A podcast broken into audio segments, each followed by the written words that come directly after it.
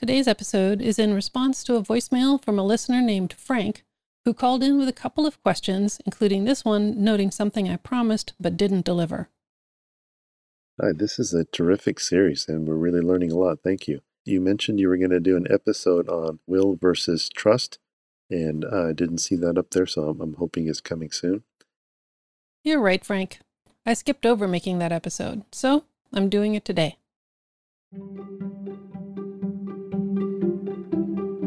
Hello, and welcome to Dying Kindness, the podcast for people who are going to die someday. I'm Sienna Stewart, and I'm going to die someday. Spoiler alert, you will too. So let's all do what we can to make key decisions now in order to be kinder to the people we'll leave behind. That's a dying kindness. First, some updates. There's been some huge news in the California funeral industry Natural organic reduction, also known as human composting, has been approved. Governor Gavin Newsom signed Assembly Bill 351, which allows for natural organic reduction beginning in January 1, 2027. So if you want this option in California, you need to stick around for another four and a half years. But it's coming. In personal news, I'm doing Sober October. This fits in with my overall focus on taking actions which are good for long term brain health and it feels good to take a break from alcohol from time to time. It's also fun to say. Sober October. I'm in. So, back to Frank's question. It is about time that I talked about wills versus trusts. I'm going to spend most of this episode talking about trusts because that's more complicated and less familiar than doing a will. This might or might not be relevant for those of you outside the US. If you're in another country, I'd love to learn more about how things are done elsewhere, so drop me a line. As a reminder, I'm not a lawyer. I'm basing today's episode on books I've read and on conversations I've had with estate lawyers. If you're a lawyer or anyone who knows more than I do, please for sure let me know if I've left anything out or if I misstate anything here. If you want to see what I've been reading, check out my bookshop at dyingkindness.com. It's a curated collection of books I've read and recommend. I'm sure you already know that a will is a legal document that describes someone's property and describes how and to whom that property will be distributed after that person dies. Everyone should have a will. Even people who create a trust should have a will. I'll go into why later. A will is pretty straightforward, and making it doesn't have to be complicated. I go into it more in episode 28, so check that out. Now, I know most of the time a will is all that we hear about. So, what is a trust? A trust is a bit more complicated, and it's not something you really want to DIY. It's specifically designed to avoid probate, or more accurately, it's designed to protect your beneficiaries from having to go through probate after you're gone. Quick sidebar about probate in case you don't know why people work so hard to avoid it. Probate court was designed to settle people's estates after they die. Settling an estate means making sure debts are paid, that all property is valued appropriately, and that the right beneficiaries receive what's due to them according to the wishes of the deceased. It's also there to confirm that those wishes are legal. Going into probate happens automatically when someone dies with a particular net worth. I'm being a little vague because the dollar amount of that minimum probate threshold varies from state to state. You can look up what it is where you live by searching for the name of your state plus the phrase probate threshold. When someone dies who owns a variety of things, or who has a complicated debt, or has multiple beneficiaries, settling the estate can take a while. I'm talking months or even years. Even when someone has a fairly simple estate, probate can still take a while if the court schedule is busy. Some states are faster than others, but no matter where you are, it's not instant. Meanwhile, until the case is settled, the beneficiaries are not allowed to access any of the assets of the deceased that are in probate. And all this complexity and time can mean that the probate process often ends up costing a lot in court and lawyer's fees. Suffice it to say that, if you can, it would be a dying kindness to spare your loved ones the pain and expense of going through probate. There are many ways to do that, and one of the main ones is to create a revocable living trust. It's called a living trust because it's only in effect as long as you're alive. And it's called revocable because, well, it's revocable. You can change your mind about what's in it, or even if you want to maintain it, and you can get rid of it completely if you want to. Hmm, I still haven't actually told you what a trust is. A trust is a legal entity that is separate from you, but is still controlled by you. The reason to create a separate entity is to transfer ownership of property and assets to the trust, which means that they're not part of the estate calculation that probate does when you die. This is a super important point, so I'm going to repeat that. The reason to create a trust is so that it can be the owner of your property. I'm repeating that because for example, my father created a trust but then failed to fund it. He never transferred the title for his condo into it. This means that he spent the money and the time to create a trust, but we all still ended up in probate anyway, costing more money and time. I've now been told by numerous lawyers that this situation is pretty common. Many, many estate lawyers have a pile of unfunded trusts, just waiting for the people to transfer property into them. An unfunded trust is basically useless. If you decide to do a trust, don't be one of those people who forgets to fund it. So, now on to why you'd want to do a trust. As I mentioned, every state has what's called a probate threshold, a dollar amount for the size of an estate which automatically triggers probate. It's generally quite low. Pretty much, if you own your home, you're over the threshold. In some places, you'd be over the limit if you simply own multiple vehicles or large scale farm equipment or a bunch of high end cameras or major art pieces. Or a business. I don't fully understand how sole proprietorships and intellectual property fit into all of this, but some brands are worth a lot, and you really should talk with a lawyer about that. I intend to learn more about it in the future and will report back here.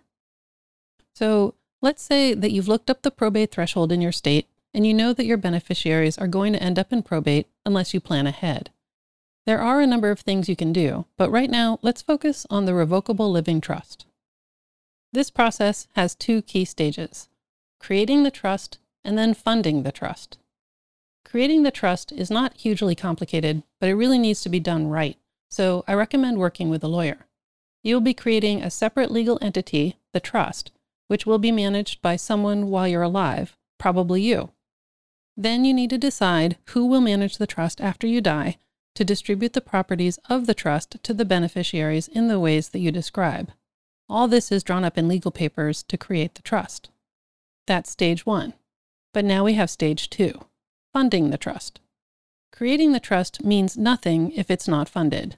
For example, you can write down in the trust whatever you want about who gets your house after you're gone, but if you haven't transferred the ownership of the house, meaning that if the title doesn't have the name of the trust instead of your name, then it doesn't mean anything. If you haven't made any other provisions, then your house will be going through the probate process and your loved ones will be stuck waiting months or years for that to get resolved. But trusts are not just for houses. In fact, in many states, you can avoid having real estate and vehicles be included in calculations for the probate threshold simply by setting up what's called a transfer of title upon death.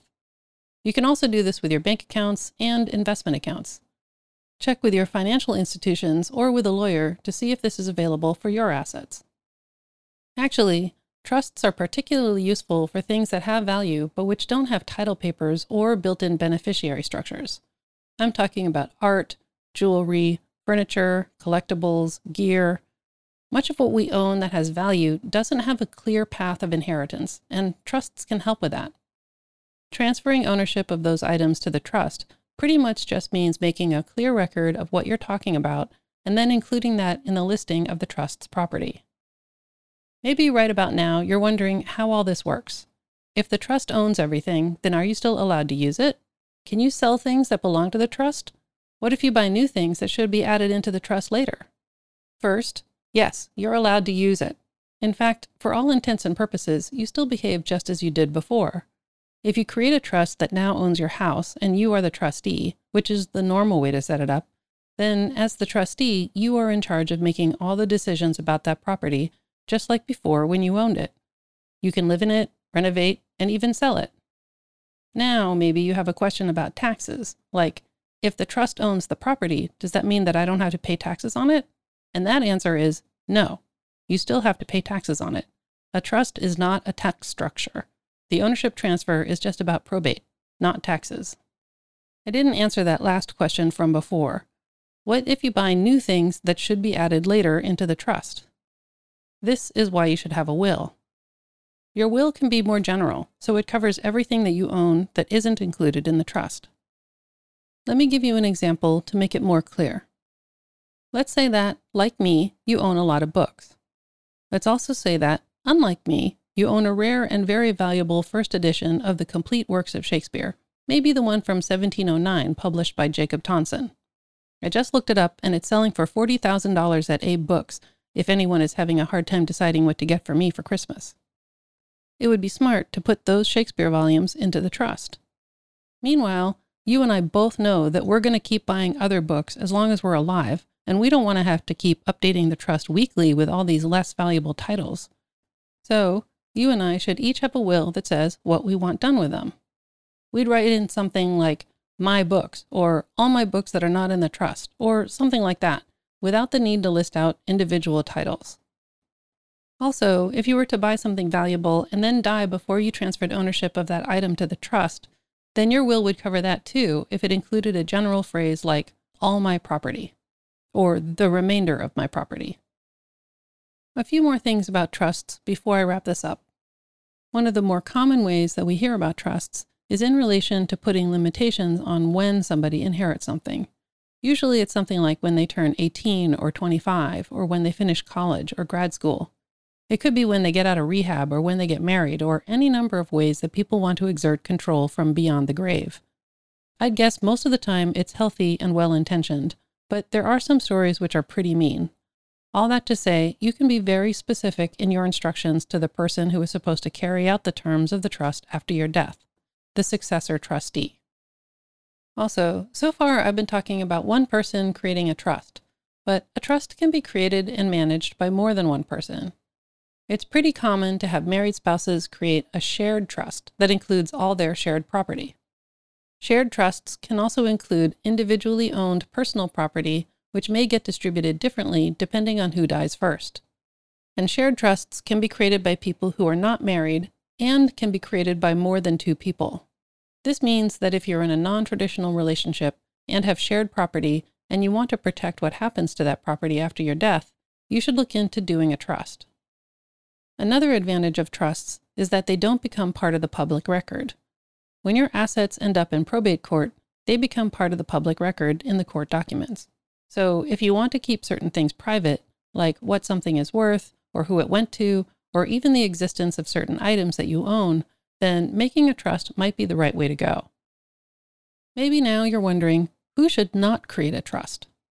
If you're going to be dying with a lot of debt or your debt is very complicated, like many, many creditors, then you might not be doing your loved ones a kindness by creating a trust. Remember when I said that thing about probate courts making sure that creditors get paid? Well, one advantage to probate court is that they impose a time limit on when creditors can submit their claims for repayment. If someone doesn't get their claims in on time, then oh well. They don't get paid, and your loved ones don't have to worry about creditors coming after them after a certain point. That is not true with a trust. With a trust, there are no such limitations. So even if you've transferred ownership of your house to the trust, creditors can still try to come after that house to get all of their debts repaid. And there is no time limit on how long they can continue to hound your beneficiaries to resolve those debts. I'm going to have to do an episode in the future on what it means to die with a lot of debt, but for now, just know that it sucks. And no, your debts don't disappear when you die. So don't max out your credit cards completing your bucket list in your final years and then dump that debt on your people. That would be seriously mean. Well, I think that's more than enough for today. To recap, you probably only need a will if you don't own very many things of value and if who will inherit your property is both clear and uncomplicated. For nearly all other situations, consider talking with your lawyer about whether it would be beneficial for you and your loved ones for you to also create a trust. Lastly, if you do create a trust, remember to fund it. So, listener Frank, did that cover it for now? I hope so. I know you had two questions. The second one's going to take more, so I'll get to that in the newsletter. And thanks again for the prompt.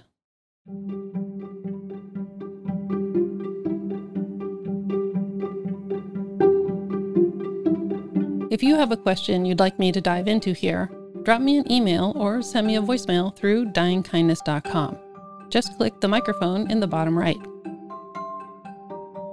I will also be doing more workshops and offering the chance to work with me one on one, so be sure to sign up for the newsletter to learn more about all of that. Today's music is by Blue Dot Sessions, and everything else was done by me. I'm Sienna Stewart, and I'm going to die someday, but hopefully not before I get to see a Shakespeare play at the Old Globe in London.